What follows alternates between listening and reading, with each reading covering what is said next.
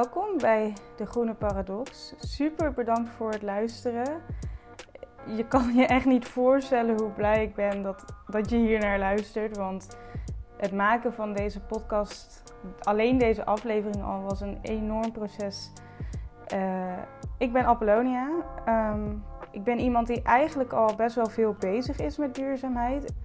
En dan kom je dus op een gegeven moment op een punt waar je erachter komt dat je eigenlijk toch niet zoveel weet. En dat het alleen maar moeilijker wordt om keuzes te maken. Je kan gewoon door de bomen het bos niet meer zien. En daar gaat deze podcast over. Hoe kan ik betere keuzes maken? Hoe kan ik genuanceerdere keuzes maken? Nou, in de aflevering, de allereerste aflevering van vandaag, gaan we het hebben over verpakkingsmaterialen. En dan met name over plastic. Want plastic wordt vaak gepresenteerd als iets heel erg slechts, bijna als de duivel van klimaatverandering.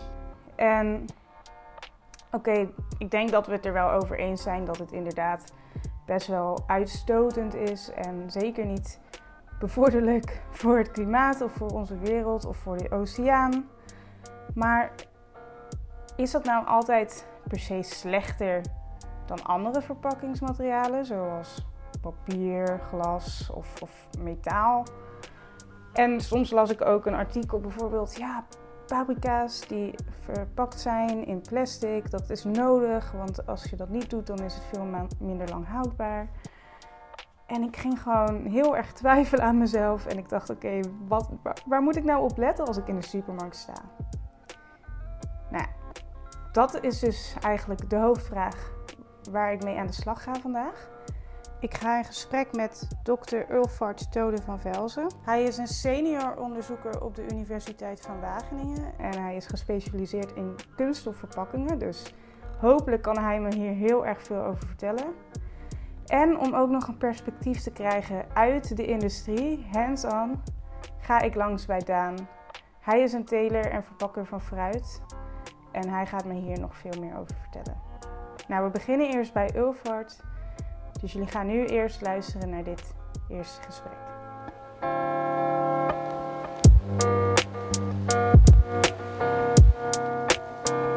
Bedankt dat je bij mij in de podcast wilde zijn. Kan je misschien eerst beginnen met kort te vertellen wie je bent, wat je doet? Ja, waarom heb ik jou gevraagd? Nou, bedankt voor de uitnodiging om over hier te praten, Hallo Apollonia. Wie ben ik? Ik ben Ulphart Thoden van Velzen. Ik ben een scheikundige, ooit opgeleid. En sinds 1995 bezig met verpakkingstechnologie. Het verlengen van de houdbaarheid van levensmiddelen met kunststofverpakking. Dus ik ben een van de veroorzakers van het probleem. Rond 2008 kregen we opdrachten om verpakkingsafval te analyseren. Wat zit er nou eigenlijk in? Wat kunnen we ermee? En dat is eigenlijk sindsdien niet meer weggegaan. Dus ik ben van de kunststof verpakkingstechnologie overgestapt in de recyclingtechnologie. En dat doe ik op dit moment het meeste. Wow, ik wist dat eigenlijk helemaal niet. Dat is wel echt een heel interessante achtergrond. Wat ook wel, denk ik, heel erg kan helpen met juist het perspectief, hoe je ernaar kijkt. Ja. Als we het gaan hebben dan echt over plastic verpakkingen. Hoe significant is plastic verpakking eigenlijk in de klimaatcrisis? Nou, dat is inderdaad een probleem met twee kanten. Aan de ene kant, als we geen kunststofverpakkingen zouden hebben, zouden we onze huidige maatschappij niet hebben. Dan was onze distributie van levensmiddelen een stuk ingewikkelder. Waarschijnlijk hadden we geen grote steden gehad.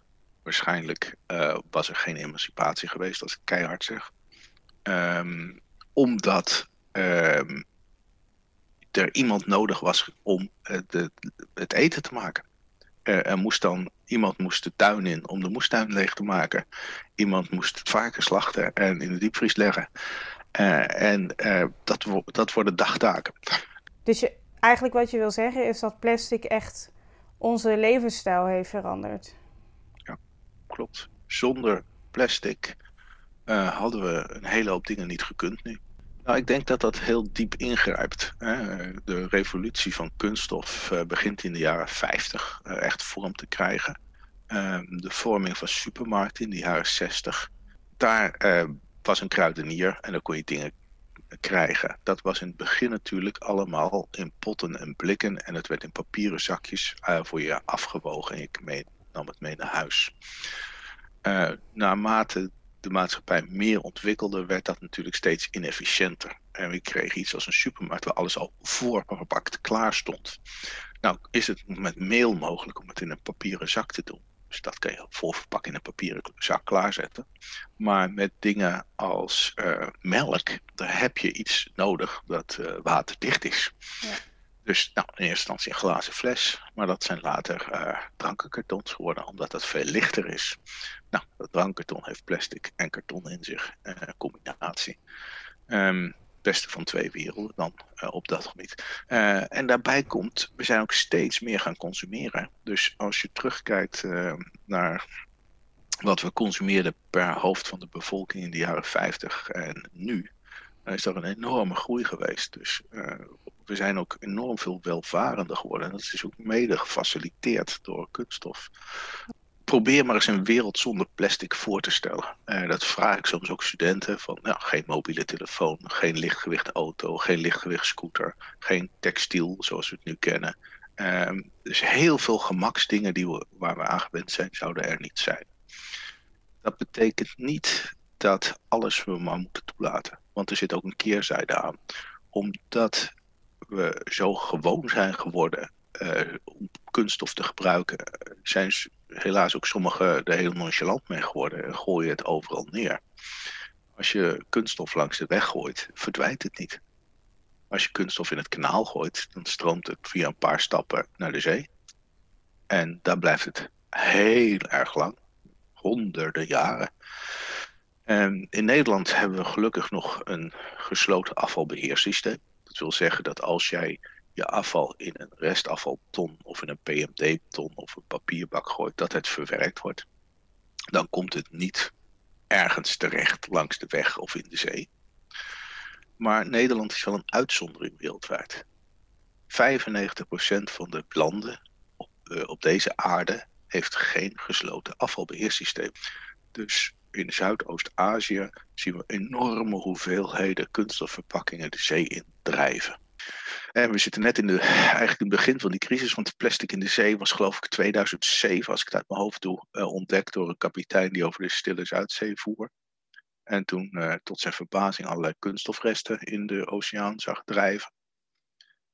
En elk jaar wordt het meer en meer en meer. En het gaat behoorlijk snel. Als we ook kijken naar plastic in vergelijking met andere verpakkingsmaterialen, ja. Bijvoorbeeld kartonnen doosjes, of is plastic dan altijd de slechtste keuze? Er zit nog een tussenstap in, want je hebt heel veel levensmiddelen die vochtig zijn of nat zijn. Ja. En die kunnen dus niet zomaar in een papieren zak of in een kartonnen verpakking, omdat het er gewoon doorheen druipt. Ja. Dus wat zien we nu met vochtige of natte producten waarbij de producent per se een overstap wil maken, is dat die in een kunststofpapieren laminaatverpakking worden gestopt. Ja, dus je ziet een toename aan sachets, dus die zakjes waar de buitenkant papier lijkt en de binnenkant plastic is. Ik had gisteren een verpakking met de wraps, met de bovenfolie papier-plastic combinatie. Ja, je kan je afvragen, de producent maakt een reclame van dit is zoveel procent minder kunststof. Daar heeft hij op zich helemaal gelijk in. Ja, dat is feitelijk maar correct. Die verpakking is vervolgens niet meer recyclebaar. Nou was de oorspronkelijke verpakking van de wraps ook niet optimaal recyclebaar. Maar je bent nu zelfs een stap teruggegaan in recyclebaarheid. Ja. Nog slechter recyclebaar. Maar aan de andere kant wel een veel positievere consumentenbeleving. Dus de consument heeft vaak bij kartonproducten gedacht van heel milieuvriendelijk. Ja. En dat is deels waar. Maar als je dus samenstellingen gaat doen, zoals bijvoorbeeld de Pringles-rol, die is heel bekend. Dan heb je dus kunststof, karton en metaal in één verpakking. Ja, dat staat bij sommige recyclingbedrijven bekend als de hoofdprijs voor onrecycleerbare verpakkingen. Dus Terwijl sommige consumenten juist die rol kiezen omdat het zo op karton lijkt en zo milieuvriendelijk zou moeten zijn, denken zij. Maar zijn er ook situaties waarin plastic juist de kwaliteit van het eten verbetert? Nou, er zijn een hele hoop levensmiddelen die verpakt worden onder beschermde atmosfeer.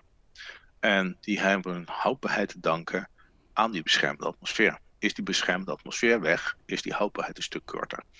En daar maken wij ons als levensmiddelentechnologen wel zorgen om. Want stel je voor dat, gesneden sla, een heel simpel product, houdbaarheid van ongeveer 8 tot 14 dagen, een beetje afhankelijk van hoe het precies verpakt is en welke soort sla het is. Als je dat gaat vervangen door een papieren zak, dan is dat slabaadje binnen 3 uur, gaat hij verkleuren en binnen 6 uur is hij een beetje rodig en heeft hij een beetje notige smaak en niemand die het meer lekker vindt. Ja. Dus daar gaat het heel snel. Als je daarmee overweg kan en je kan als consument goed plannen, dan is dat fantastisch. Helaas leert mij dat de meeste consumenten niet zo goed kunnen plannen. En dat is een beetje waar we mee zitten op dit moment. We willen graag van recycling af, maar dat lukt dus niet goed op dit moment. Maar dat gaat dan dus ook wel echt een beetje over het gemak van de consument, waar wij aan gewend zijn. Ja. En daar zit nog een andere, het is niet alleen gemak, maar het is ook nog voedselverspilling. Want stel je voor dat we inderdaad massaal zouden overgaan op die 1 week houdbare voorgebakken broodjes. Dan hebben we voor de recycling van de kunststof verpakking iets geweldigs geregeld. Maar als de consument zijn koop- en gebruiksgedrag niet gaat veranderen, zullen we zien dat veel meer beschimmelde broodjes in de GFT-ton terecht gaan komen. En dat is ook niet wat we willen. Nee. Want dan zijn we uiteindelijk nog veel meer koolzuur aan het weggooien. Precies, maar dat is ook natuurlijk verantwoordelijkheid van de consument om daarop te letten dat je gewoon op tijd opeet, toch? Ja, daar zijn we het helemaal over eens, Apollonia. Maar er is een groot verschil tussen wat een consument zegt te doen en wat hij eigenlijk wil doen en wat hij feitelijk doet. Hè? Ja, dat is waar. We hebben het veel over recyclen gehad, maar eigenlijk ben ik nog best wel... Ja, ik heb wel eens ergens gelezen over plastic recyclen, dat eigenlijk maar maximaal 3, 4, 5 keer zou kunnen. Dus eigenlijk wat ik me afvraag is, hoe werkt het recyclen van plastic nou eigenlijk echt? En maakt het dan ook een verschil? Volgens mij zijn er ook bepaalde verpakkingen of bepaalde kunststofproducten wat weer mixen zijn van verschillende materialen of... Hoe zit dat? En heeft dat dan weer invloed op hoe recyclebaar het is? Klopt. Er zijn heel veel kunststofartikelen die samengesteld zijn uit meerdere soorten polymeren.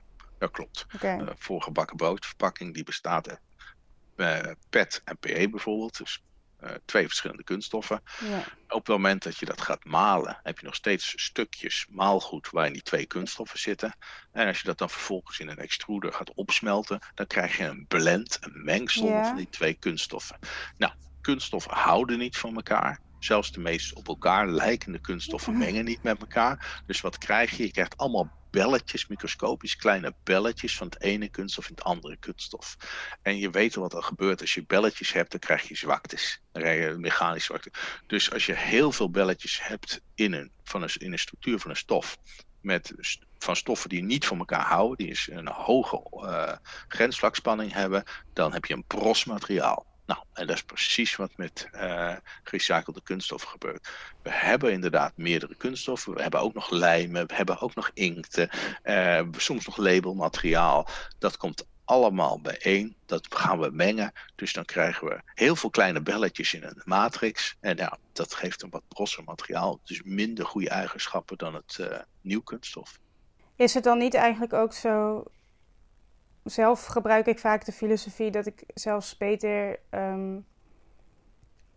als je plastic gebruikt, wordt het heel vaak als wegwerpproduct gebruikt. Dus dat het maar eenmalig een functie heeft. En dan wordt het gerecycled. En dat lijkt me ook dat het veel energie kost. Moeten we niet meer naar een samenleving gaan waar plastic in dezelfde vorm vaker hergebruikt kan worden, zonder dat het opnieuw gerecycled hoeft te worden? Herbruikbare verpakkingen zijn prima waar het kan. Maar ze werken heel goed in handelsrelaties die vast en stabiel zijn. Dus heb je een handelsrelatie zoals bijvoorbeeld tussen een horecaondernemer en een groothandel in dranken, dan gaat dat vrachtwagentje continu op en neer. Verpakkingen kunnen weer meegenomen worden en teruggenomen. Ben jij een consument die altijd zijn boodschap doet bij dezelfde supermarkt, dan kun je heel makkelijk dezelfde spullen weer terugnemen. Ga je elke weekend naar een landwinkel, dan kun je heel makkelijk je glazen fles van je yoghurt mee terugnemen. Dus als je stabiele consumptiepatronen hebt en stabiele handelsrelaties, dan kan een herbruikbare verpakking geweldig werken. Het is wat lastiger als je in een situatie hebt dat je bijvoorbeeld 1 keer in de maand een bepaald artikel nodig hebt. Er zijn heel wat experimenten geweest met herbruikbare verpakkingen in supermarkten. En dat werd voornamelijk bij de muesli en de taartdecoratie-spullen gebruikt met van die zelf afvulbare potjes. En helaas was een van de punten die naar voren kwamen dat er heel weinig potjes terugkwamen. Er werden steeds nieuwe potjes gekocht. Als er steeds weer een nieuwe herbruikbare verpakking. Ja, dat is geen oplossing. Dus we moeten naar concepten met een stabiel consumptiepatroon en stabiele handelsrelaties. Dan kan het heel goed werken en dan kan het ook behoorlijke volumes kunststof uit de markt trekken. Ja. Eigenlijk weten we dus wel al dat er al oplossingen zijn, of in ieder geval betere manieren om hiermee om te gaan dan dat er nu vaak gebeurt. Zoals minder wegwerpplastic of kunststof zo produceren dat het beter recyclebaar is. Maar waarom gebeurt dat dan nog niet op grote schaal? Wie is de probleemeigenaar? Voelt iemand zich de probleemeigenaar? Nee. En daar zit precies het probleem. En niemand ziet zich... Wie bedoel je met wij?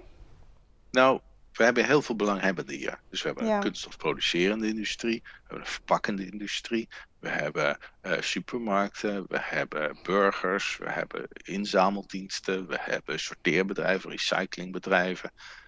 Maar wie is nou eigenlijk aan zet om dit systeem? Ze moeten allemaal gecoördineerd de juiste stap in de goede richting zetten. Maar we hebben bestuurders die het niet begrijpen. We hebben belanghebbenden die allemaal een eigen deelbelangetje hebben die niet op elkaar afgestemd zijn. Dus als er geen regie wordt genomen, blijft het een beetje kwikweg en kwek die naar elkaar toe wijzen. Jij hebt het gedaan, jij hebt het gedaan, jij hebt het gedaan. Zolang ik zelf maar niks hoef te doen. En aan de ene kant ben ik blij dat er koplopers zijn die het goede voorbeeld geven. Maar we moeten wel zorgen dat die andere partijen meegaan. Ja. En dat is soms best lastig. Want als je nu bijvoorbeeld gaat vragen aan burgers van waarom doe je wel of niet mee met gescheiden inzameling. Dan zie je dus een heel gevarieerd beeld over Nederland. In de plattelandsgemeentes gaan de participatiegraden, dus het percentage burgers dat meedoet met PMD en samen naar de 100%. Soms 95%, maar echt enorm hoog. Dus daar doet iedereen op zijn manier best goed mee. Ja. Gaan we naar de grote steden aan het westen van Nederland, Graafschap Holland, dan hebben we toch echt een heel ander beeld.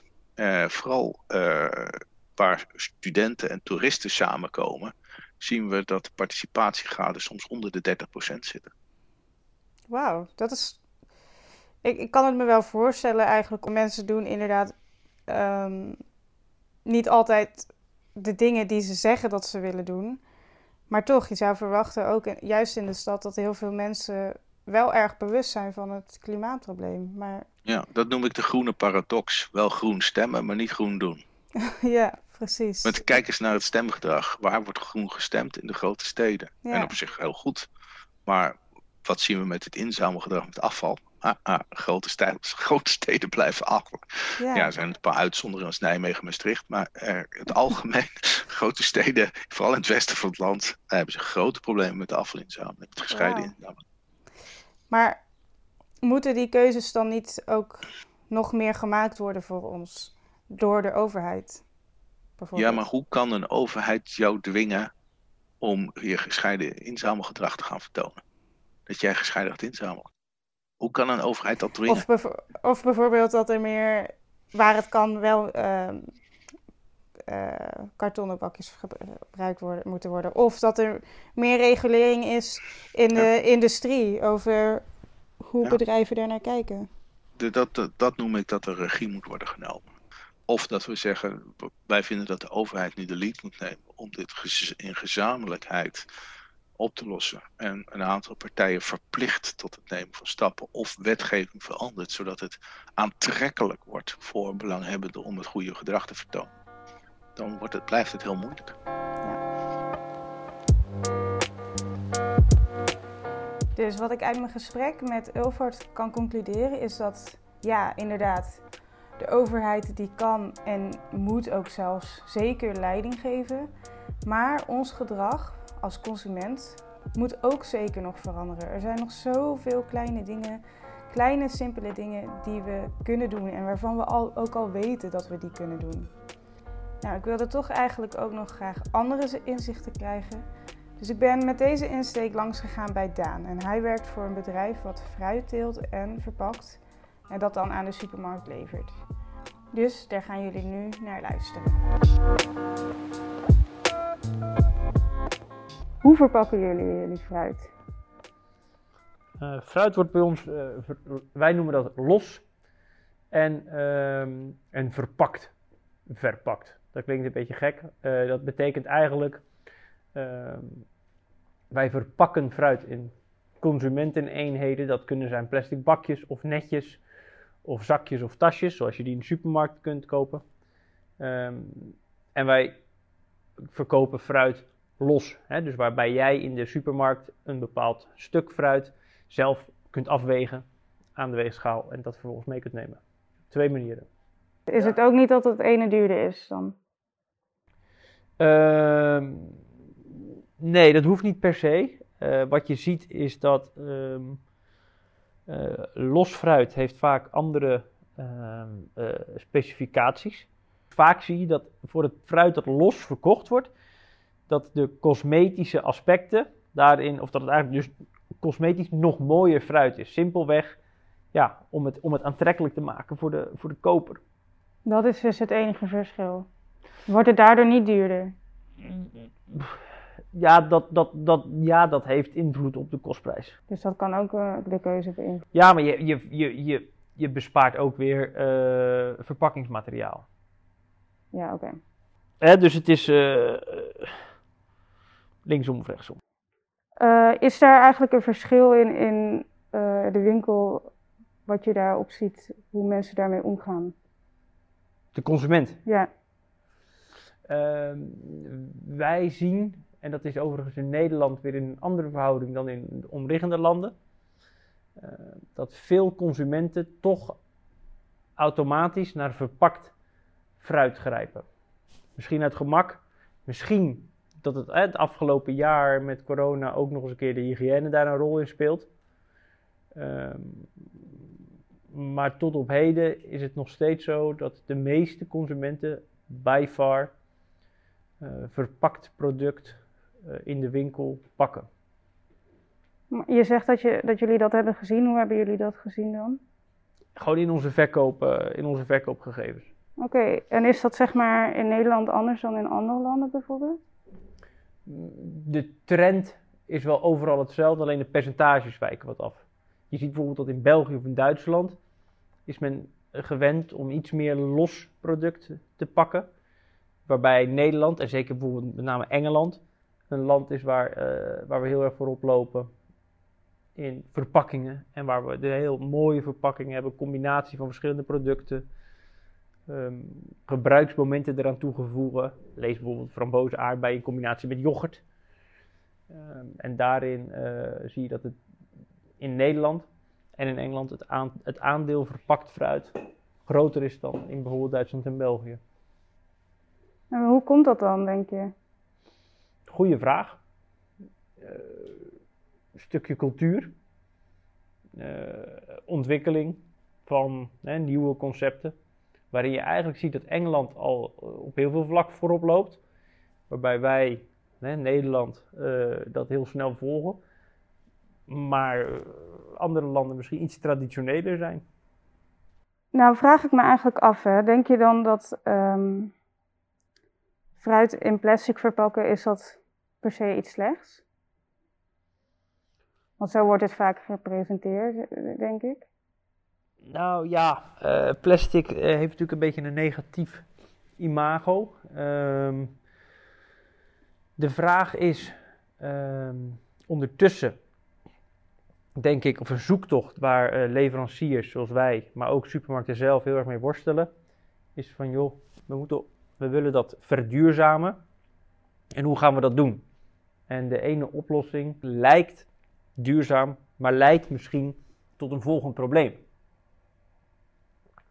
En dan kom je wel eens tot bepaalde situaties waarin je in een dilemma terechtkomt. Wil je duurzaam zijn of wil je duurzaam lijken? Als voorbeeld, er zijn verpakkingen, alternatief op plastic, waarbij inderdaad plastic ontweken wordt, maar waardoor wel andere concessies gedaan moeten worden. Hè, bijvoorbeeld het verpakken van papieren, kartonnen bakjes kunnen bijvoorbeeld ertoe leiden dat we meer lucht gaan transporteren. Hè, omdat de verpakking stijver is. Ik neem als voorbeeld mandarijnen, daar hebben we het eerder over gehad. Een mandarijnennetje, die vervormt heel makkelijk. Hè? Dus je kunt een omdoos, vrij makkelijk vullen met veel kilo's. Op het moment dat je die vervangt door een kartonnen schaal, bakje, die vrij star is, dan kun je in één doos, of op één pallet, of op één eenheid, kun je dus minder kilo's verpakken en dus ook transporteren. Dus waar je dan aan de ene kant plastic vermijdt, ga je dus eigenlijk een ander probleem creëren. Namelijk, jouw transport wordt niet alleen duurder, maar je moet meer auto's laten rijden om hetzelfde hoeveelheid fruit te vervoeren. Waardoor je dus ook meer CO2-uitstoot gaat toevoegen. En dan is het heel complex op een gegeven moment om uit te rekenen wat nu de bijdrage is aan aan het milieubewustzijn of aan de duurzaamheid in de hele keten. Je gaat het een oplossen, maar misschien creëer je wel het andere. Ja, want hebben jullie, hoe weet je dan inderdaad, als je echt kijkt naar het grote plaatje, wat nou beter is? Nou, dat is dus de vraag. Je zou in basis natuurlijk met een aantal aannames redelijk kunnen uitrekenen wat de impact is op het geheel. Maar stel je voor dat je het... dan moet je ook een waardeoordeel hangen aan wat betekent plasticreductie en weegt dat op tegen een verhoging van CO2-uitstoot. En hoe ga je dat communiceren naar een consument? Het kan heel goed zijn dat en dat is het dilemma waar ik het eerder over had. De consument die ziet alleen het eindresultaat in de winkel. Stel je voor dat je erachter komt dat die vervanging naar een kartonnen doos of een kartonnen unit minder milieuvriendelijk is, kies je er dan toch voor. Immers, de consument vraagt om een alternatief op plastic. Dus kies je er dan voor om gehoor te geven aan die plasticreductie? Of kies je ervoor om toch door te gaan met die plasticverpakking, omdat jij erin gelooft dat de gehele keten daarbij gebaat is? Dat is een lastig dilemma. Maar wordt dan, zeg maar, jullie keuzes uiteindelijk geleid door de winst die je erop maakt? Want dat is, zeg maar, denk ik, hoe een consument zijn mening laat horen. Of meer echt doordat bijvoorbeeld de supermarkt tegen jullie letterlijk zegt: de consument wil graag geen plastic, ga dat niet doen. Nou, op dit moment zijn we in een fase waarin de supermarkt en dus ook wij proactief of in samenspraak met op zoek zijn naar alternatieven die gehoor geven aan die trend. Dus ja, er wordt geluisterd naar wat de consument wenst of roept. En die wens die komt natuurlijk ook niet zomaar tot stand. Dus daar probeer je dan op te reageren of te acteren. Alleen blijkt vaak ook dat we naar aanleiding en naar verschillende testen met verschillende mogelijke alternatieven er toch weer op terugkomen. En dat het dan toch in de praktijk ja, niet werkt of niet haalbaar is. Dus het is een beetje een trial and error. Maar wanneer werkt iets niet dan? Is dat dan zeg maar het voorbeeld van die kartonnen bakjes? Of gaat het dan niet per se over de, hoe noem je dat, ecologische footprint? Maar meer om echt dat mensen het kopen of niet? Beide. Beide. Soms zie je dat bepaald fruit toch niet goed houdt. Hè? Dus toch niet goed kan tegen een bepaalde verpakking. Het beschadigt of het schuurt. Of het... Dat is vaak iets, hè? Dat is vaak iets wat we pas later natuurlijk erachter komen. Of je kunt ook, en soms zien we ook dat we een alternatief denken te hebben, maar wat dan uiteindelijk toch niet opgenomen wordt of geaccepteerd wordt door de consument. Ja. Denk je niet ook dat, dat de consumenten vaak gewoon eigenlijk een beetje overweldigd zijn door... Nou ja, het is een heel complex probleem en ik denk dat veel mensen zich daar ook bewust van zijn. Ik vraag me dat af. Ik weet het niet. Een goede vraag, maar... Ik denk als iedereen er even over nadenkt, dan... ik grijp dan even terug naar het voorbeeld van de groenten en fruit. Als de mandarijnen in een netje liggen en dan liggen mandarijnen naast los, die je dan zelf kunt afwegen, dan is het volgens mij voor iedereen een vrij makkelijke, wel overwogen keuze. Wat pak je op dat moment? En iedereen snapt dat als ik het netje pak, ja, dan breng ik plastic in omloop. En pak ik die losse, ja, dan niet. En toch doen mensen het. Ja. Het lijkt me dus duidelijk. Wij moeten gewoon betere keuzes maken en die keuzes liggen eigenlijk al best wel voor de hand. Maar die keuzes zijn ook wel erg moeilijk en ik zou het best fijn vinden om daar toch enige richting in te krijgen. Dus ik ging nog met één laatste vraag naar Ulphart en Daan. Als je in een supermarkt staat, waar kun je dan op letten? Welke keuzes kan je maken om toch een duurzamere keuze te maken? Nou, als ik naar mezelf kijk, hè, want nogmaals, ik heb de wijsheid niet in pacht en helaas heeft niemand die nog. En heeft het ene voordeel, brengt een ander nadeel met zich mee. Maar als je het nou heel simpel bekijkt, dan zou ik zeggen... koop jouw fruit onverpakt. Of koop niet een zak gesneden groente, maar koop gewoon groente en snij het zelf.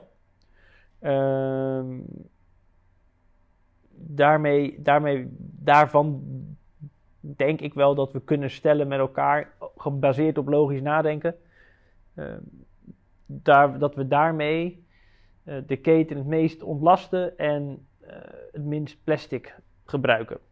Nogmaals, gebaseerd op ervaring en gevoel. Maar daarmee kom ik wederom bij het punt dat het handelen van de consument veelal gebaseerd is op gemak.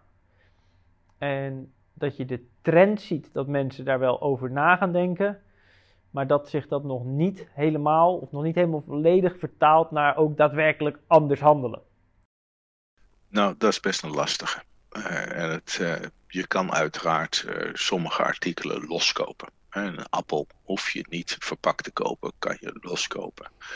Spaar je daar plastic mee uit? Ja. Maar is dat veel? Nee. Als je dat plastic die om die appels zit goed weggooit, is er nog niet veel schade gedaan. En dus algemeen gesteld heb je helemaal gelijk dat kritisch consumptisme helpt. Dus kijk goed naar wat je koopt en wat je wel nodig hebt, wat je niet nodig hebt. Koop geen overbodige dingen. Dat is altijd goed. En waar je kleine stapjes kan zetten, heel goed. En doe dat vooral. Zorg dat het niet in het milieu komt. Maar dan kom ik weer met mijn dooddoener. Ga alsjeblieft niet met je vliegtuig naar Barcelona en ga gewoon in Nederland op vakantie. Nou, dan... Ja. ben ik misschien een hele erge oude man die een beetje zeuropmerking maakt. Maar dat zijn wel de verhoudingen. Het is niet zo dat als je maar heel goed je plastic scheidt, dat je dan ineens wel 5 minuten per dag in de auto mag zitten. Omdat, koch, ik doe nog maar kunststof goed. Nee, die auto is belangrijk. Ga alsjeblieft op de fiets. Al dat soort bijdragen zijn veel grotere bijdragen aan het verminderen van de CO2-uitstoot en daarmee met klimaatverandering dan het niet gebruiken van een stukje plastic. Daar staat natuurlijk wel tegenover dat plastic bijdraagt aan plastic in de zee. En we willen geen plastic in de zee, dus als je plastic gebruikt, ga er goed mee om. Gooi het na afloop in een afvalbak en laat het goed verwerken. Nou jongens, ik ben echt blij verrast. Ik ging echt met bepaalde verwachtingen eigenlijk deze gesprekken in. En niet al deze verwachtingen zijn helemaal gegaan zoals ik had verwacht. Zoals bijvoorbeeld dat plastic wel echt een groot en complex probleem is. Nou ja, dat klopt op zich wel, maar daar heb ik zeker wel nieuwe inzichten in gekregen. Daarnaast dacht ik, oké, naast minder plastic kopen kunnen wij als consument niet echt heel veel meer doen. Het is nu aan de overheid om actie te ondernemen, maar ik had eigenlijk totaal niet verwacht dat daar nog zoveel verbetering in mogelijk is. En dat die opties er dus wel ook al gewoon zijn, maar dat wij die opties niet aannemen of die keuzes niet maken. En ik bedoel, natuurlijk is het nog steeds ook wel aan de overheid om misschien bepaalde keuzes voor ons te maken. Maar ik vind het toch wel echt heel erg interessant dat er zoveel mensen zijn die zeggen dat ze duurzamer willen zijn. Inclusief ik waarschijnlijk. Die toch veel minder doen dan we zouden kunnen doen. En wat ik hier ook wel echt uit kan halen is dat recyclen zeker een hele grote impact maakt. En dat het toch altijd beter is om gerecycled plastic te kopen, recyclebaar plastic en om dus zelf je eigen afval ook te scheiden. Nou ja, ik hoop dat het luisteren naar deze gesprekken voor jou ook nieuwe inzichten heeft gegeven.